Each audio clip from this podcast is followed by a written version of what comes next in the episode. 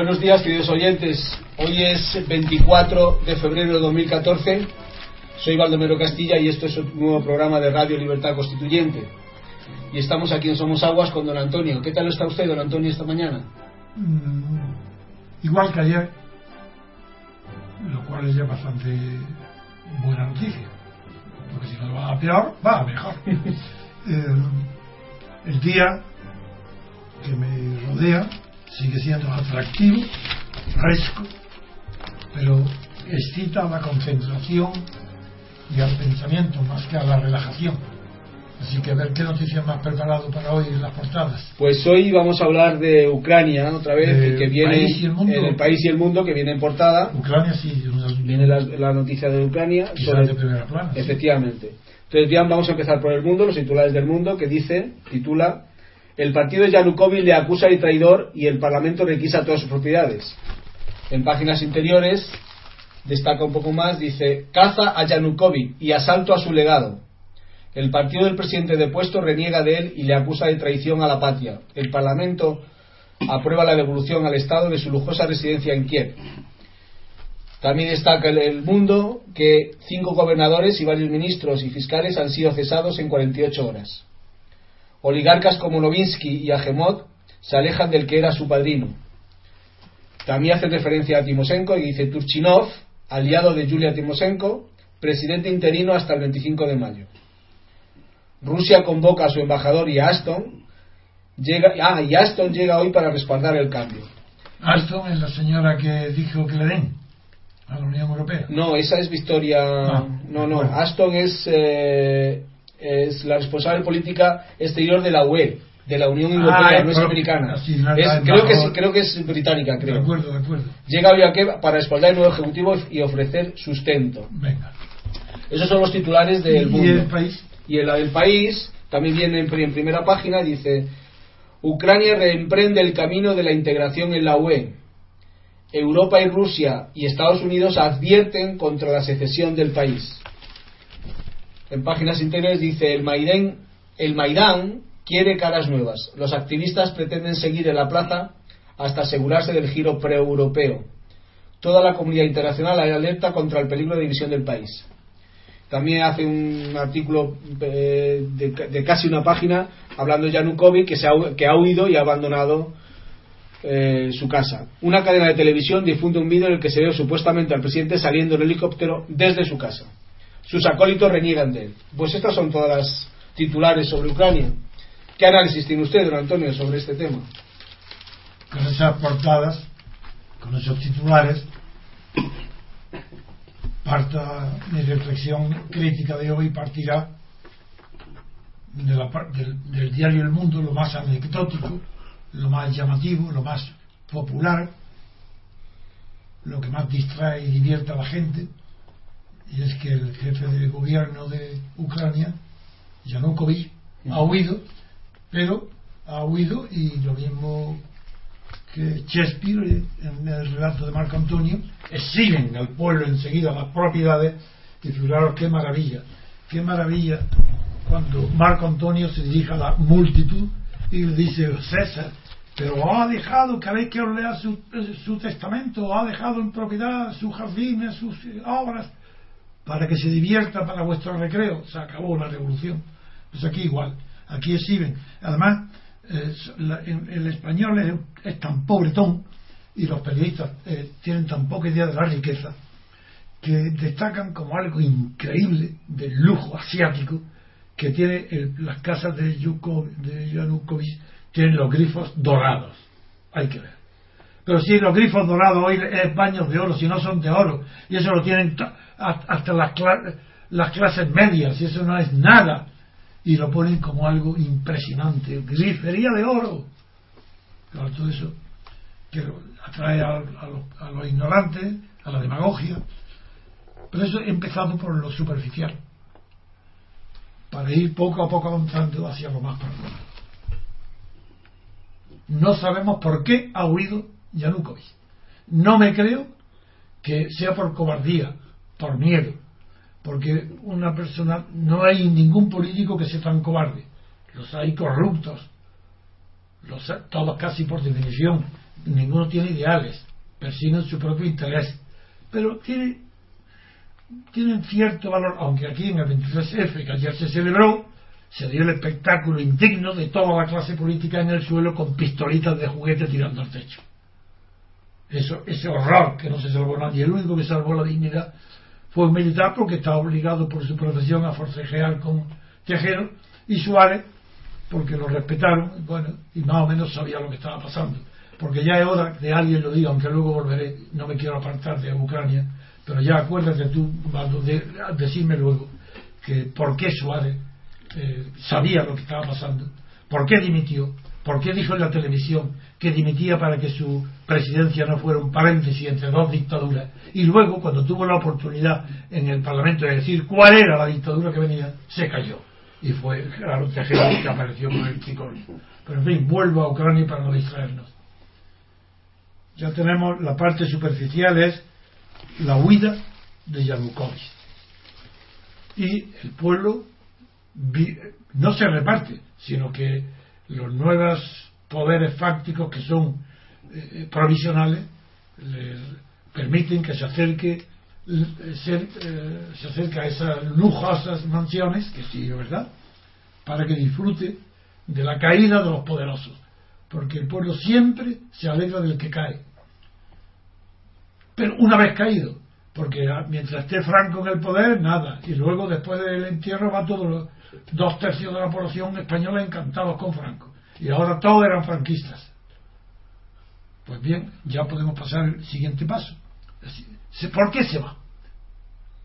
¿Cómo se puede ir un presidente del gobierno que hasta ese momento tenía la rienda, ha impuesto la disciplina, se ha enfrentado con la calle, no ha tenido temor de tirar, porque hay que tener bastante valor para matar a inocentes? Valor en el sentido de sangre fría y de falta de sensibilidad. Pero claro, hay, hay que ser temerario. Y además, los que se disponen a matar también son esos mismos que antes han dicho que estaban dispuestos a morir. Pero es raro, es muy raro que un presidente huya. No tenemos noticias. Lo digo ahora, lo veréis. Aún falta por saber cuál es el motivo de que Yanukovych haya dimitido.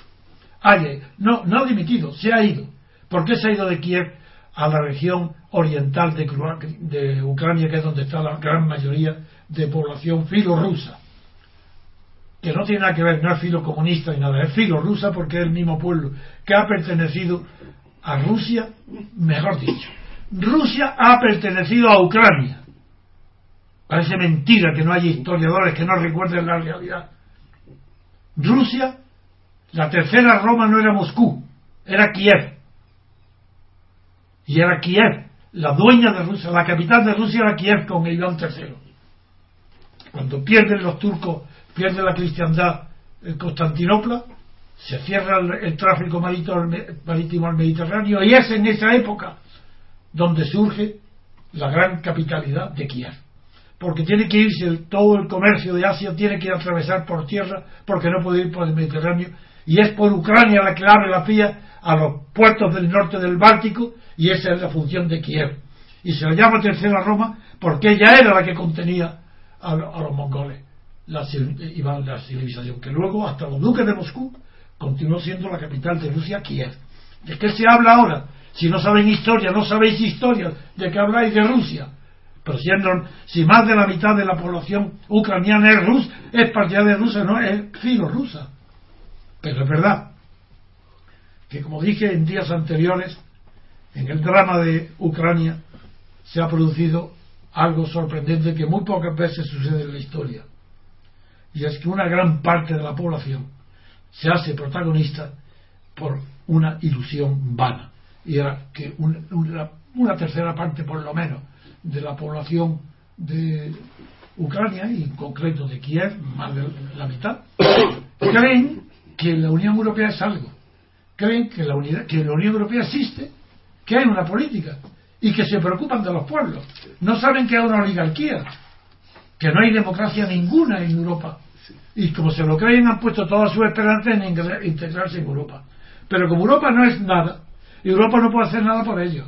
Porque recuerdo que el tratado de no proliferación nuclear, suscrito por las potencias nucleares ante el temor que con el derrumbamiento, el derrumbe de la, del régimen soviético ponía en manos de Ucrania, entre otros, eh, la capacidad de disponer de la energía atómica nuclear y el armamento nuclear, se firmó entre, Rusia y Estados Unidos el Tratado de No Proliferación, donde una cláusula específica señala que nadie, ninguna potencia podrá intervenir en los asuntos de Ucrania. Y que solamente Estados Unidos y Rusia, y ellos solo, garantizan la unidad del territorio, que no se desmembre. Por tanto, ni Estados Unidos podía hacer nada, como, he, como ya he venido diciendo, ni Rusia tampoco, por, por Ucrania, nada a favor de uno ni otro, porque tenían que garantizar que no se desmembran. Y sin embargo, la Unión Europea ahí no tiene nada que decir, ni jugar. Pero ella, Bruselas, pero ¿quién está movilizado por Europa, hacia Europa, marcha hacia Europa? Los inocentes. sin saber que en Europa no le va a dar nada. Entonces, con se ha producido un fenómeno, muy raras veces se produce en la política internacional lo que acaba de producirse en Ucrania. Lo que se ha producido es que los factores, las, las potencias en juego eran dos. Estados Unidos y Rusia. La tercera, la Unión Europea, no era factor de potencia, era simplemente un foco de atracción, no de empuje. Atrae a la gente, pero no tiene fuerza para actuar en Ucrania, y mucho menos contra Estados Unidos ni Rusia.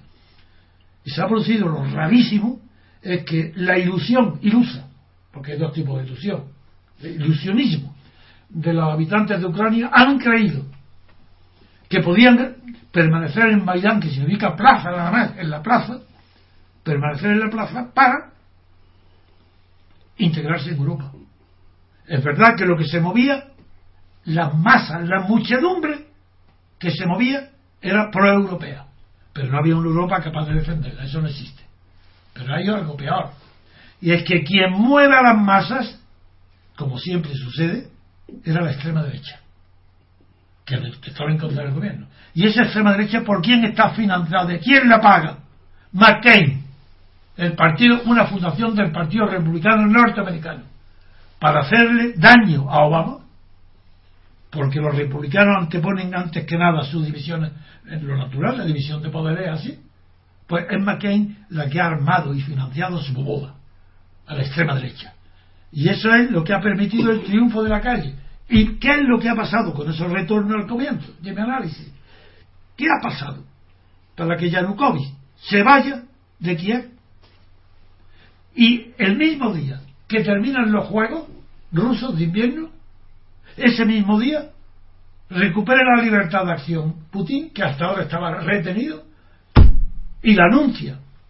Putin, no lo sé, no tengo fuente, tengo la absoluta certeza que no puede sostenerlo que tiene que llegarse a un que no, que no puede porque Putin está de acuerdo con Estados Unidos, no con Europa. Y la disputa era quién sacaba ventaja económica de la situación de Ucrania. Si la Unión Europea o Rusia. Rusia, Putin estaba muy seguro de que él iba a vencer. Y ha sido duro en la imposición de condiciones económicas, sobre todo por el, poniendo el gas a un precio de dumping para, que, para perjudicar a la Unión Europea y eso es lo que ha cambiado. Ese equilibrio ha cambiado porque Putin al ver, primero, el cinismo de... Porque él tiene información, sabe figurar un hombre del KGB, si sabe perfectamente que en la calle era Svoboda, la extrema derecha, la que estaba moviendo a las masas. Y que eso era, estaba financiado por McCain. Eso lo sabe. Pues bien, con, el conocimiento de los datos que tiene él y que tiene Obama, se entiende perfectamente que se hayan abstenido de momento, que parece que no intervienen, y han provocado la caída inmediata de Yanukovych, que se ha visto abandonado por Rusia eh, y la fuerza suya el sostén de Rusia. Sin, sin el apoyo de Putin, que se lo ha expresado el mismo día que terminan los juegos, que no es casualidad, ya acuérdense que al principio dijimos que mientras estuvieran los juegos, Putin iba a tomar postura. Pues ya la ha tomado, dejar caer. La ha dejado caer. Y, ahora, y, y Obama, ¿qué va a hacer Obama? ¿Qué va a hacer Obama? Nada, lo que ha hecho. ¿Y qué hace Europa? Menos todavía, porque no tiene potencia. Y vendrá, ahora se abre un periodo de incertidumbre. Dije que Timochenko sería liberada, pero que es una corrupta y que está bien encarcelada. Ahora Timochenko, claro, como conoce él lo que le ha pasado y lo que le puede pasar, ha renunciado a, ser, a presentarse como candidata nuevamente a la, a la presidencia. Y, y Timochenko sí que era la candidata de la Unión Europea. Tan falsa es la diplomacia de la Unión Europea de Bruselas. Tampoco conoce el terreno que pisa, que había apostado por Timochenko. Figuraros qué locura. Cuando Timochenko, ella misma lo dice, yo no puedo, no quiero, no, no quiero ni verlo aparte de la corrupción de Timochenko, que es enorme. Sí. Estaba en la cárcel por corrupción. Por corrupción. Y eh, es decir que se va encajando, se va encajando las piezas. Mi análisis ya, se ha confirmado y la única novedad que yo no había previsto, no, no había caído en esa posibilidad, es en que huyera, que abandonara, si Putin lo dejaba de sostener, el, Yanukovych abandonara. Eso yo no lo había previsto, porque no, pensaba que tendría, que no sería, yo, yo creía que no era tan títere, tan muñeco de Putin.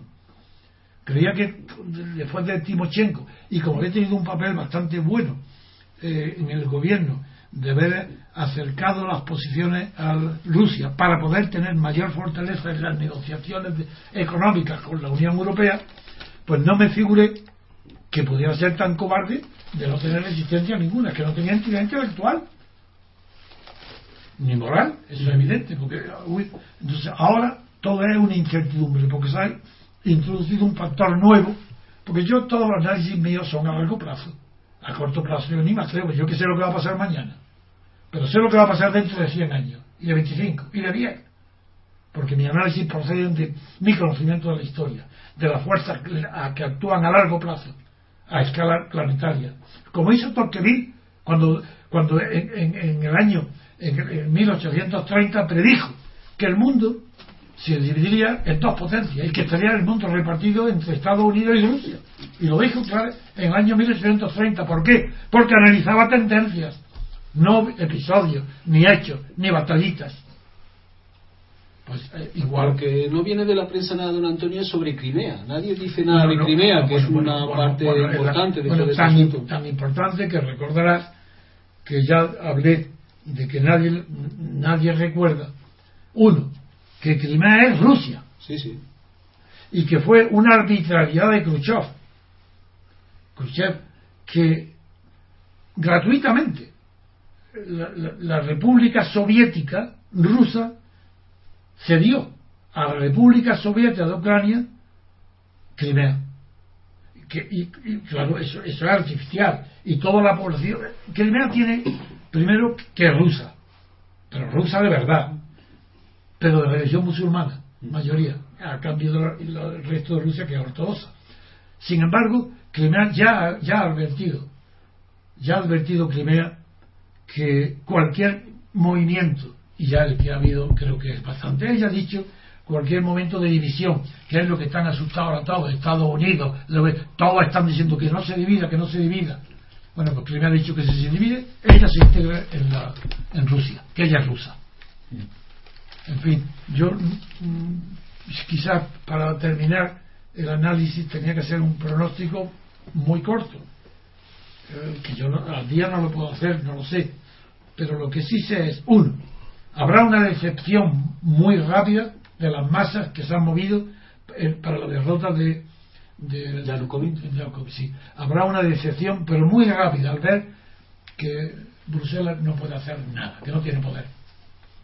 Segundo, se va a desviar la atención de la crisis política, que es la que ha, ha, predominado hasta ahora, se va a desviar la atención hacia los asuntos económicos, especialmente el gas porque la Unión Europea sí que necesita eh, la colaboración de Ucrania para garantizar que no pase en los inviernos fríos que se avecinan por el cambio de, climatología, eh, sí que necesita la garantía del suministro de gas ruso a través de Ucrania.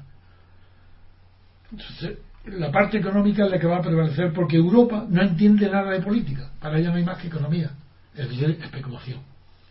El euro y, de política no entienden, ni saben, son todos, como los gobernantes españoles, son todos almunia o son gente incompetente. Son todos socialdemócratas. Todos son, allí no hay derecha ni izquierda, todos son socialdemócratas, es decir, falsedad de valores. Y, y por tanto no puedo decir qué va a pasar mañana, pero sí pasado mañana, digo metafóricamente. Y es que Ucrania se va a dividir y va a ser Crimea la que va a salir ganando pasando a Rusia. Pero eso puede tardar, no, sé el tiempo. De momento, vamos a esperar a ver si nos indican algo Obama qué va a hacer para frenar la campaña de McCain, del desprestigio de Obama, y alardeando de que su fundación ha financiado a Sloboma, a la extrema derecha ucraniana. Muy bien, don Antonio, pues vamos a hacer una pausa y seguimos con el siguiente tema. Muy bien. Thank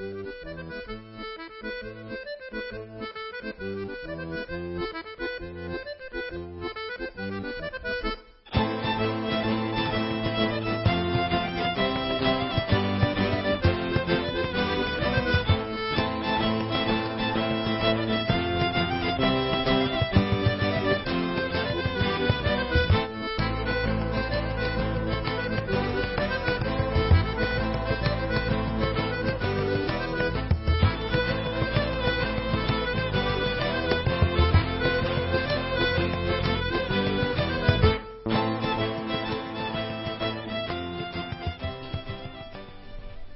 Pues queridos amigos, hoy, como ya saben ustedes, eh, ayer fue el aniversario, el 33 aniversario del 23F, y hoy, pues, eh, don Antonio, pues vamos, un pequeño análisis o unos recuerdos, ¿no? De la, de la fecha, de la de esa fecha tan importante, ¿no? Que influyó tanto en la ahí, España. En realidad yo no tengo análisis, ahí lo que tengo es información. Efectivamente.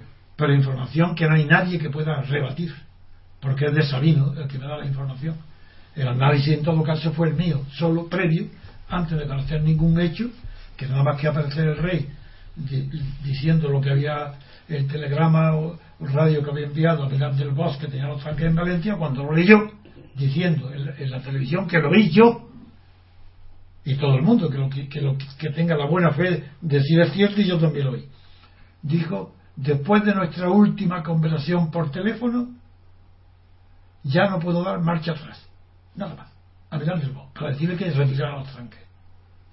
Ah, y yo publiqué un artículo, no el mismo día, el mismo eh, en el diario Mundo, dos o tres años después, en el aniversario, donde dije la verdad, que yo estaba en la Cristo Rey con mi mujer a esa hora, viendo, esperando las noticias,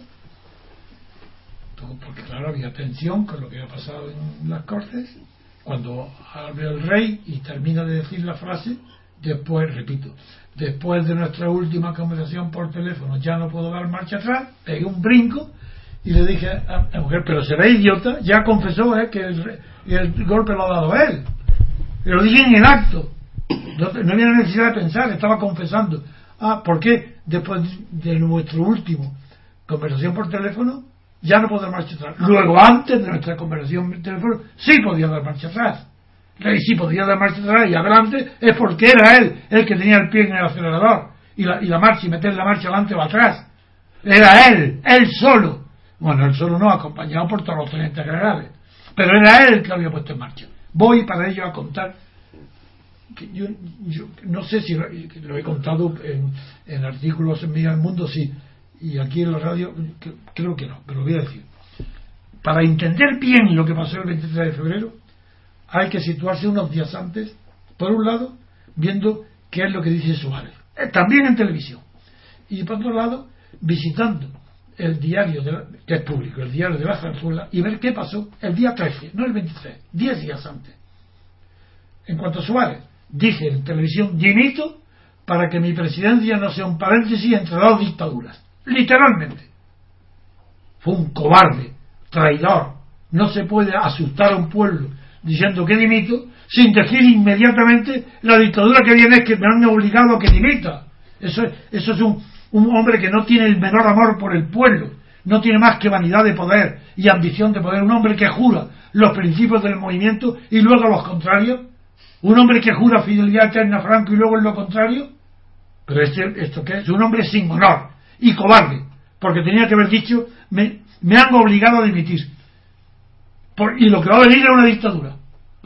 Tan seguro estaba yo de este movimiento desconocido, clandestino, que había empujado a la división, a la dimisión de Suárez, que cuando se preparaba la investidura de Calvo Sotelo y todos los jefes de partido acudían al Parlamento para pronunciar su discurso, me visitó el día antes, o el, sí, el día antes, me visitó Alejandro Rojas Marcos, que era jefe de secretario general del partido de Andalucía, que iba al Parlamento y como yo tenía entre las personas que no tenían una formación eh, ideológica tan falsa como los franquistas de lo que hoy es PP o, o los Felipe González del PSOE que eran unos oportunistas que me tenían antipatía pero en cambio la mayoría toda la gente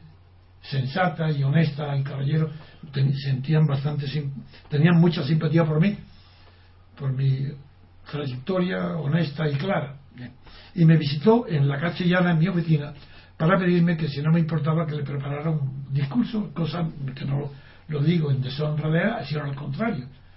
Que viniera a pedirme a mi ayuda me parece por su parte generoso y bueno y honesto porque no era... Y yo lo preparé un discurso muy corto para que él lo pronunciara en las cortes, en el Parlamento ese mismo día, donde luego a la media hora de, tenía que no media hora no sí si tres cuartos de hora después de la intervención de Alejandro entró Tejero dando el golpe. Pues figuraron lo que, lo que pasó. Yo preparé el discurso, muy corto, en el que decía la verdad. se dirigía a Suárez y le decía, usted, señor Suárez, ha dimitido, ¿por qué? ¿Qué dictadura es la que teme que viene? ¿Quién? Usted no es un dirigente honesto, si no lo dice ahora mismo no lo alerta, ¿quién, qué golpe de Estado viene? ¿Qué dictadura la amenazado? ¿Por qué usted ha demetido? ¿Es verdad o no que lo presionaron? El rey lo reunió con unos militares y dijo, hasta que no se entienda, yo no. Entonces lo puse por escrito en el discurso de Alejandro. Y Alejandro, yo estaba, por eso estaba con mi mujer, oyendo con mucha atención, el, por, cariño y afecto hacia Alejandro, iba a ver su intervención como hacía el discurso que yo lo había preparado. ¿Y cuál fue mi extrañeza? Que, no mencionó nada. Hablaron uno, habló él, de la investidura de Carlos Sotelo. Y al poco tiempo, de, el golpe lo vi todo, el tejero. Entonces llamé por teléfono, claro, de cuando salieron, porque él estaba dentro, el tejero. Cuando salió lo llamé, ¿qué pasó? Y dice, pues no sé, no había comido, estoy sigo un régimen vegetariano, estaba muy débil y la verdad es que no, no, no, tuve fuerza. No sé, Luego, para que veáis, los que me conocen no les extraña. Eh, unos días después de esto que acabo de contar, en Lardi me llaman que vaya a comer, digo, porque estábamos y entre otros estaba Garzón, y aunque Garzón no era, no tenía mucha simpatía por él, pero bueno, todavía no había hecho ninguna cosa vergonzosa, y el y había, entre otros, había otro que digo el nombre, un médico que asistía el régimen vegetariano de Alejandro Rojas Marcos.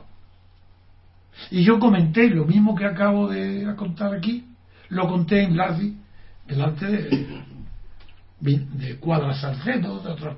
Había gente muy conocida y entre otros estaba el médico. Yo no lo sabía. Y dije, yo no sé qué, qué le ha pasado. Y este levanta y dice, yo ha tenido, y no dijo la palabra, miedo, pero Dice, yo sé, a tal, y dijo, no, está mal, está tal, tal, tal. Y como médico, dijo cosas inconvenientes que un médico no puede decir jamás de un paciente. Y acabamos de sentar, ya habíamos tomado ni el primer plato, que era un cocido. Entonces me enfrenté con él y le dije, tú no tienes moralidad ninguna y en ese momento me voy de esta mesa porque no puedo tolerar que a un paciente hables del mal siendo además amigo mío. Así que y me fui. Porque, porque dijo, prácticamente dijo que no había hablado por cobardía. Bien, sigo. Había dicho que iba a contar este dato, pero es que hay otro dato. Y el día 13. Y es que el nombre de Alfonso de Borbón está tachado y en su lugar aparece el de Armada. El Pío XIII antes del 23 de febrero. Y es Sabino el que me cuenta por qué. Y me dice, quien duda de tu intervención, de tu artículo en el periódico, que me felicitó y me invitó a comer en el restaurante que hay al lado de su casa, en la Plaza de Colón, me felicitó porque diciendo es el único que tiene valor en España, nadie tiene valor. Y lo que dices tú es evidente, que el rey es el que organizó todo. Él no, no tiene dotes de organización. El, el, rey lo que tiene es dotes de decir, oye, este Suárez me ha engañado, este tío no, este Suárez no sabe lo que tiene entre manos, esto no puede ser, estos están los militares, aquí, aquí, tenemos que dar un golpe de timón, y el golpe de timón, y los generales, venga, cuento con nosotros, to, pues venga todo, y por eso es verdad lo que ayer transmitieron de, de, de, de falangista Tallés, eh, no, ese de, gordo.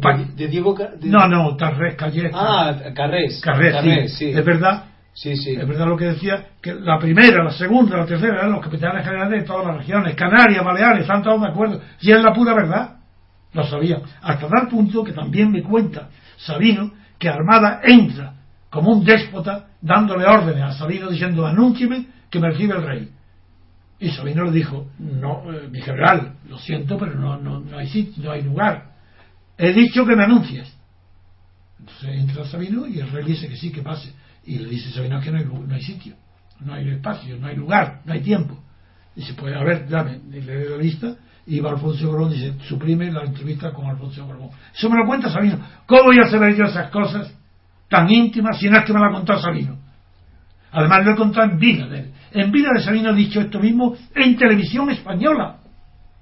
Y lo, y lo ¿por qué Sabino no me ha corregido? Por, y lo he dicho en televisión, en vida de Sabino. Bien.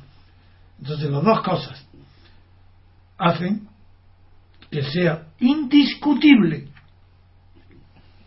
que es el rey quien organiza el golpe de Estado para meter, ¿para qué? Pues para hacer un gobierno presidido por Alfonso Armada y otros general, generales en el Ministerio de Interior, junto con elementos del PP, miembros del Partido Socialista y tal vez, aunque eso no era muy seguro, algún comunista catalán. Pero socialistas, desde luego, no solo socialistas Mújica, que estaba en justicia, sino que Felipe González iba de vicepresidente y estaba ya hecha la lista. Y Soletura, que era el comunista catalán también, y también iba Ramón Tamames, de ministro de Economía, y también iba eh, Miñón, este letrado Herrero de, Herrero de Miñón. Herrero de Miñón, todos eran ministros. Uh -huh. Bueno, pues esa lista, ¿quién la confeccionó? Armada, porque en Jaca hubo una entrevista de Armada con Mújica, Enrique Mújica, donde acordaron esto, la formación del equipo de gobierno. Por eso se sabía, todos los Armada lo sabían, el PSOE y Alianza Popular lo sabían todos. Y, y el Partido Comunista. ¿Y por qué falla? ¿Por qué falla? No falla. En realidad hay dos fallos. Uno, que a Tejero lo utilizan. No es que haya dos golpes, eso es mentira. Utiliza, está, hay un solo golpe, el que organiza, el que preside Juan Carlos. Y el rey. Y, no y dentro de ese único golpe utilizan, engañan a Tejero. No, mejor dicho, no lo dicen nada. Porque a, a un guardia civil como Tejero, ultra, basta que le digan que vaya a las cortes, bueno, y se muere de gusto. Ni pregunta para qué. Yo voy ahora mismo. Y, y, bastante buena persona es porque voy y no, y no voy a disparar a matar a nadie. Pues ya está, hay que agradecérselo. Pues va, Tejero va a las cortes creyendo que es el presidente del gobierno va a ser Milán del Bosch. No Armada. Cree que va a ser Milán del Bosch. Y cuando se entera, cuando se entera de que no van Milán del Bosch, sino que va Armada. Y se hace el pacto del capó, eso es verdad. Pero claro, Tejero le dice entonces a Armada, cuando ya entra Armada, y le dice el, que hasta la entrada de la Armada todo, el, el golpe ha triunfado plenamente. Y está todo movilizado, allí no se mueve nadie. La televisión está tomada. Y no permiten que el rey hable porque nada. Pues no lo permite. El rey está de acuerdo. El rey el que está de acuerdo con todo. Pero, eh, donde quiera el asunto es porque no lo han dicho a Tejero lo que va a pasar. O sea, no tenían previsto la reacción de Tejero cuando se enteró. No tenían previsto. No tenían previsto. no tenían previsto que. Te- no, lo que tenían previsto es que Armada pusiera las órdenes a Tejero. Y que Tejero le dieran todos los máximos. ¡Dinero! ¡Dinero! Y un avión para que se fuera a América con dinero. Y, y se encontraron con Tejero, dijo: Me pego un tiro y le, le pego un tiro y después yo. Armada. Esa es la verdad, nada más. Esa es, es- esa es la verdad del 23 de febrero. Y la reina, doña Sofía, es tan poco inteligente y está tan abocenada que en el libro que publica Pilar Urbano de su memoria confirma lo que estoy diciendo. Porque dice literalmente del rey, Juan Carlos, que dijo estar listo, que engañó a todos los generales para hacerles creer que estaba jugando con- que estaba de acuerdo con ellos cuando en realidad lo que estaba es para, lo contrario. Bueno esa, esa pobre mujer Juan Carlos engañando a, todos los generales pero bueno eso es inconcebible pues esa es la verdad no quiero hacer más comentarios es simplemente que Santiago Carrillo pidió premio Nobel de la Paz para Juan Carlos Sí, está claro que Juan Carlos salió. pero nadie se movió en Madrid para salvar a esos diputados de, de la nada. Diputados que no habían, no habían sido elegidos nada más que por los jefes de partido. Y los jefes de partido habían sido elegidos por Suárez, por el rey. Porque el rey quería además, dice, ¿por qué daba el golpe? Porque además de, de que quería eh, un gobierno con presencia militar para evitar contra ETA las, o pretendiendo disminuir los atentados de ETA, también había oído hablar a su padre y lo había oído a muchos monárquicos que la monarquía no sería estable, no se asentaría hasta que no gobernara el PSOE, el Partido Socialista. Entonces el rey une militares y PSOE, que era muy bien, con arreglo a su mentalidad tan, tan, tan pequeña, tan infantil, pues muy bien, militares y PSOE, pues ya está, salva la monarquía para siempre. Eso es lo único que yo puedo decir hoy para recordar toda la mentira del 3 de febrero, la cobardía de todos los periódicos, de toda la prensa, todos los medios de comunicación, que están vendidos, porque todos saben la verdad. No, no hay, sí, engañado hay mucha gente, claro, el que ve se engaña, pero los periódicos saben la verdad como yo. Y llevan 30 años mintiendo. Y después de que nos extrañamos de Ucrania, también habrá un Madán aquí en España. También habrá plaza y calle. Pero espero que sea para saber de verdad de una vez lo que es la democracia y saber que esto es una oligarquía de partidos. Que ni siquiera es el régimen español, ni siquiera es sistema político. Y que además las elecciones no representan, los resultados electorales no representan a nada ni a nadie, salvo a los jefes de partido que hacen las listas. El pueblo no está representado, el elector tampoco. Nadie tiene la menor confianza en ser.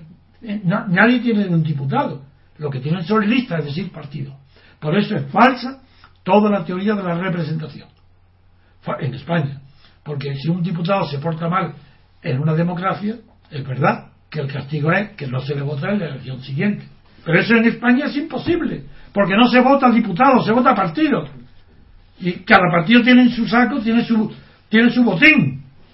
Y, y- y- Felipe González se va se le echa del poder entre otras personas yo por mi eh, campaña que hice eh, en la AEPI que coordiné a toda la prensa a los grandes medios para denunciar sistemáticamente los crímenes crímenes de Felipe González.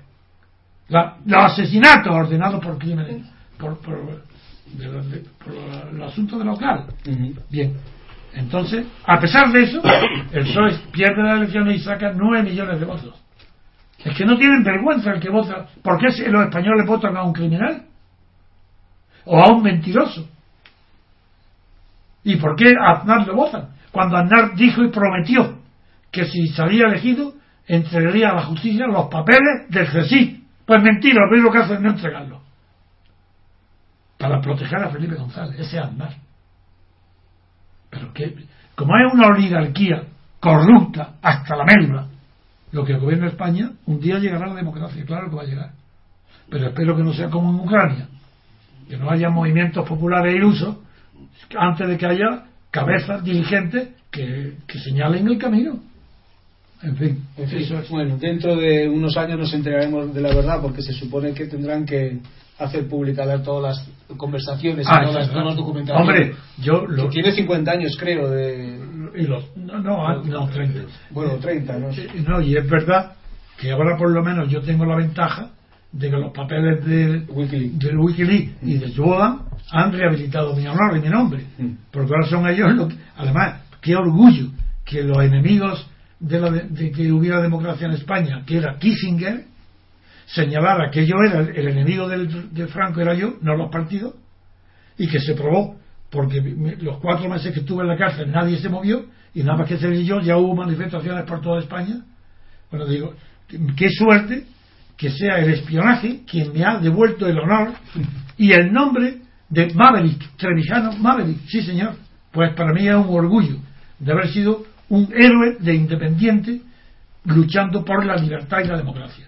Y ahora, ¿quién, quién reconoce esto? El espionaje norteamericano, que pone en ridículo diciendo que fui difamado por lo de Guinea, toda la verdad. Pues para mí, estoy encantado, le doy las gracias al espionaje. Ojalá me espiaran más. Muy bien, Antonio. Pues vamos a hacer una pausa y seguimos con el siguiente asunto.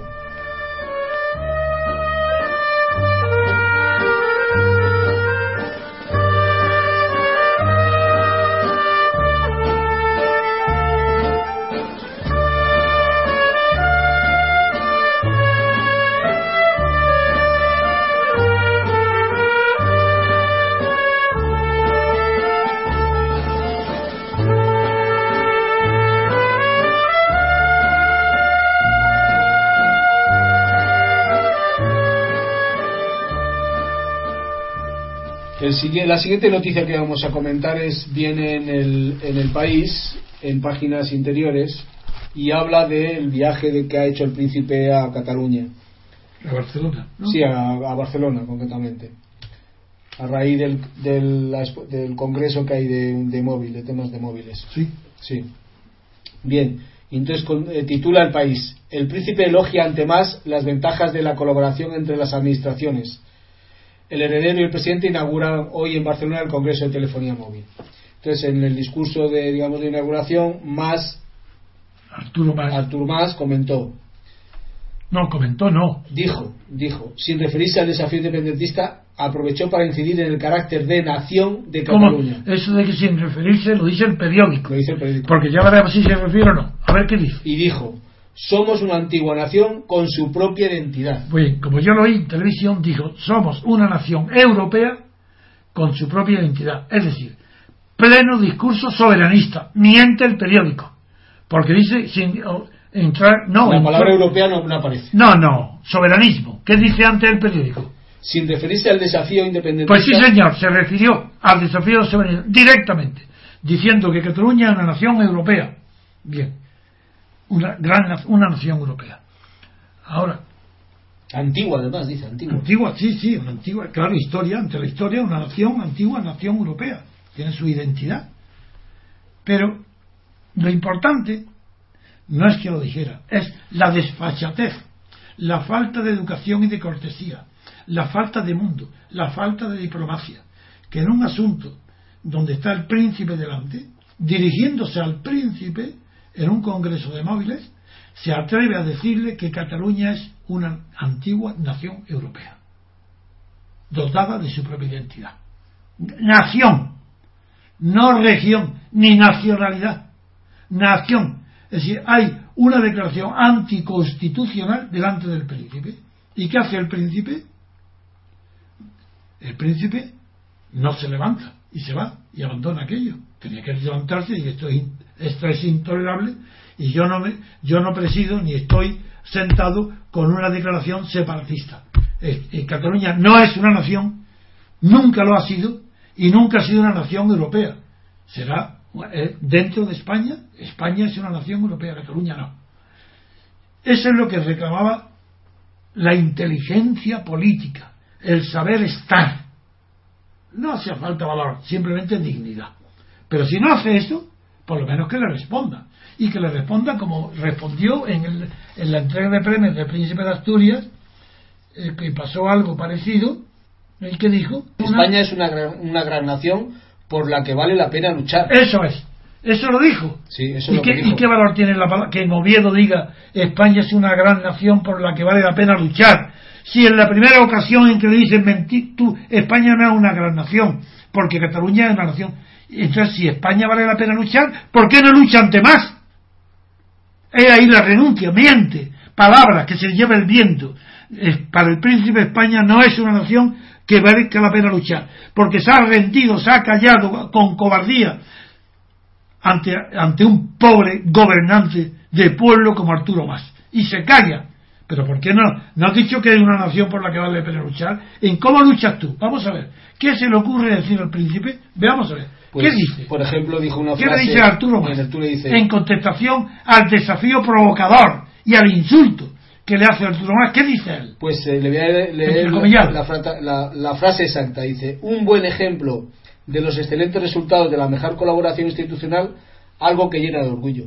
Eso es lo que dijo él. La colaboración entre, lo dijo antes, porque yo lo recuerdo porque lo he oído, es la colaboración del gobierno de Madrid y la Generalitat. Eso es, entre instituciones. entre- entre Entonces dice que un ejemplo de lo bien que marchamos es esto. Es decir, que está en el fondo, no digo que ha, apo- ha apoyado, no lo ha replicado y está diciendo que es una maravilla, como, como la colaboración de Cataluña, la Generalitat, con el gobierno de Madrid es excelente, es inequívoca, hace, hace una un elogio de ellos, dice que dan los resultados. Pero ¿cómo? La Generalitat, los buenos resultados dependen de la colaboración de la Generalitat con el gobierno de Madrid. Pero si es todo lo contrario. Pero si está enfrentado con el gobierno de Madrid. Pero, pero ¿cómo? Es, es, intolerable. Tanto el desafío, la falta de educación, el momento inoportuno, que no tiene mundo, este Arturo Más para delante del príncipe decir las palabras desafiantes que dijo y por parte del príncipe es un no saber estar, no saber responder, no tener reflejos psicológicos para saber que como en nombre de su padre, en nombre de la monarquía, en nombre del Estado, no puede tolerar una ofensa semejante en su presencia. Y tenía que haberse levantado y haberse ido con todas las consecuencias. Es así como se defiende España. No diciendo palabras amables para halagar también aquí, en este caso Arturo Más, diciendo que es una maravilla la colaboración de la Generalitat con el gobierno central. Eso en cuanto. Bueno, de hecho, el discurso lo dijo en catalán. Mucha, No, mucha de la- no, no, lo dice una parte en catalán, otra parte en español y otra parte en inglés. Bueno. Qué pena que no, no ha dicho otra parte más en armenio y otra, claro, que tenía que ser en sánscrito. Muy bien. Pues también hay una hay una, una referencia a este tema de la UE la- con respecto a la Unión Europea. ¿Quién una referencia? una sí. Será una referencia de la, de la Unión Europea a través de alguien importante, una referencia a la cuestión catalana. catalán. Sí, se, lo, se lo voy a leer ahora. es saber qué es. Dice, la Unión Europea llama a gobierno y Generalitat a negociar para mantener a Cataluña dentro de España. ¿Quién llama a la UE? Pues la comisaria de Justicia y Ciudadanía y vicepresidenta de la Comisión, Vivian Reding, dio ayer un paso más allá al pedir diálogo entre el gobierno y la Generalitat a fin de garantizar una España unida dentro de una Europa federal. Ya estamos como todos, como el rey, como el diálogo, diálogo, diálogo, diálogo. Pero ¿quién se ha creído que ella es? En primer lugar, ella no es la Unión Europea. Ella está aquí en, en otra reunión y no habla en nombre de la UE, sino en nombre de su ministerio, su Sí, departamento. la Comisaría de Justicia y Ciudadanía. ¿y qué? ¿Y a esa- ella está autorizada a decir diálogo, diálogo, diálogo? Pero ¿cómo tiene que...? A ver qué dice diálogo, ¿para qué? ¿Para, para el diálogo garantiza algo? Después hay otra frase que dijo, les pido que se mantengan unidos, no en contra de la tendencia europea. Sostuvo Reding antes de insistir en que es la única solución y el resto es una pérdida de tiempo y de energía. Ah, ¿Qué es lo que es la única solución? El que se mantengan unidos. Eso es una contradicción. En primer lugar, si es la única solución, es porque hay un problema. Y ella no lo ve como problema. Y si lo ve como un problema, ¿por qué dice diálogo? Es una, esta es una idiota. Pero ¿cómo puede decir diálogo si dice después que la única solución es permanecer unidos? Y que, de- y, y que la ot- cualquier otra cosa es, es una pérdida de tiempo, y de energía. y de energía. Pero no os dais cuenta de esta mujer idiota que acaba de decir en la misma frase una, cosa, una contradicción que no puede encajar un término con el otro. Pero ¿cómo va a ser posible si la única solución es permanecer unidos, ¿a qué viene el diálogo? ¿Qué diálogo? Si ya está unida España, hay que dialogar para qué? Para que continúe unida. ¿Pero qué dialogar? Pero si, si es una pérdida de tiempo lo demás, esta es una idiota. Sigamos a ver qué dice después más. Sí, dice, también insistió en que una ruptura entre Cataluña y España no sería... Pero ¿cómo? Una, esta señora nadie le ha dicho que Cataluña es España. no puede haber ruptura entre Cataluña y España. La ruptura tendrá que ser entre Cataluña y el resto de España. Porque cultura, Cataluña es España. Poder, no, Cataluña no rompe con España si se afirma a sí misma. Al contrario. A ver, sigue. Pues comenta, no sería, dice, mejor dicho, no sería beneficiosa para nadie y que la situación ideal sería un nuevo acuerdo entre España y las regiones o nacionalidades que forman parte de ella. Un, nuevo acuerdo. Un nuevo acuerdo. Muy bien, de acuerdo. Esta señora que nos explique, hay que llamarla por teléfono, decirle que la suspendan en, historia y geografía. ¿Qué, ¿Desde cuándo España ha habido un acuerdo para hacer España? Porque si es un nuevo acuerdo es que había otro anterior el nuevo acuerdo, el repetir otro, que antes, el de antes ha fracasado. ¿Cuándo? ¿Con los reyes católicos? Antes. Pero si eso es mentira. Pero España no es producto de ningún acuerdo. Es producto de la historia. ¿Pero qué acuerdo hay ahí? Si no es Escocia. Escocia sí. Escocia quiere la independencia en virtud de un acuerdo. Pero Cataluña no. Ni España tampoco es producto de ningún acuerdo. Esta señora verdaderamente ofensiva, ignorante, inculta, no conoce la historia de España. ¿Por qué se mete donde no la llaman? ¿Y qué más dice de él? Sí, después aquí hay una, un párrafo, dice, el posicionamiento de esta señora era muy esperado. Reading, se llama. De Reading, se llama Vivian Reading.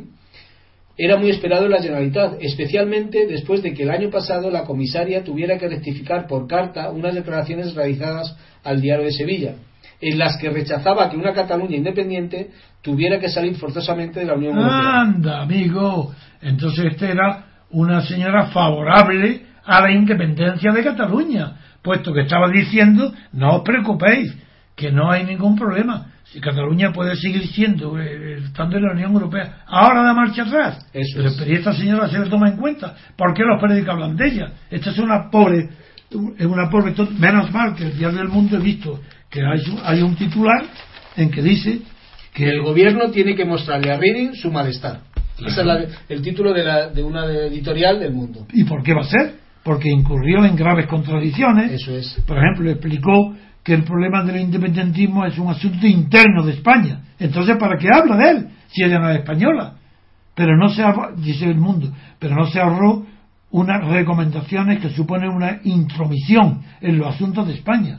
Es que esta mujer es insoportable, esta es una persona no grata. Había que ponerle el gobierno español Rajoy, como no tiene ni idea ni coraje, tendría que decir ya, poner una nota a Bruselas diciendo que esta señora no puede entrar en España sin dar explicaciones de la metadura de pata y de la ofensa que ha hecho a España.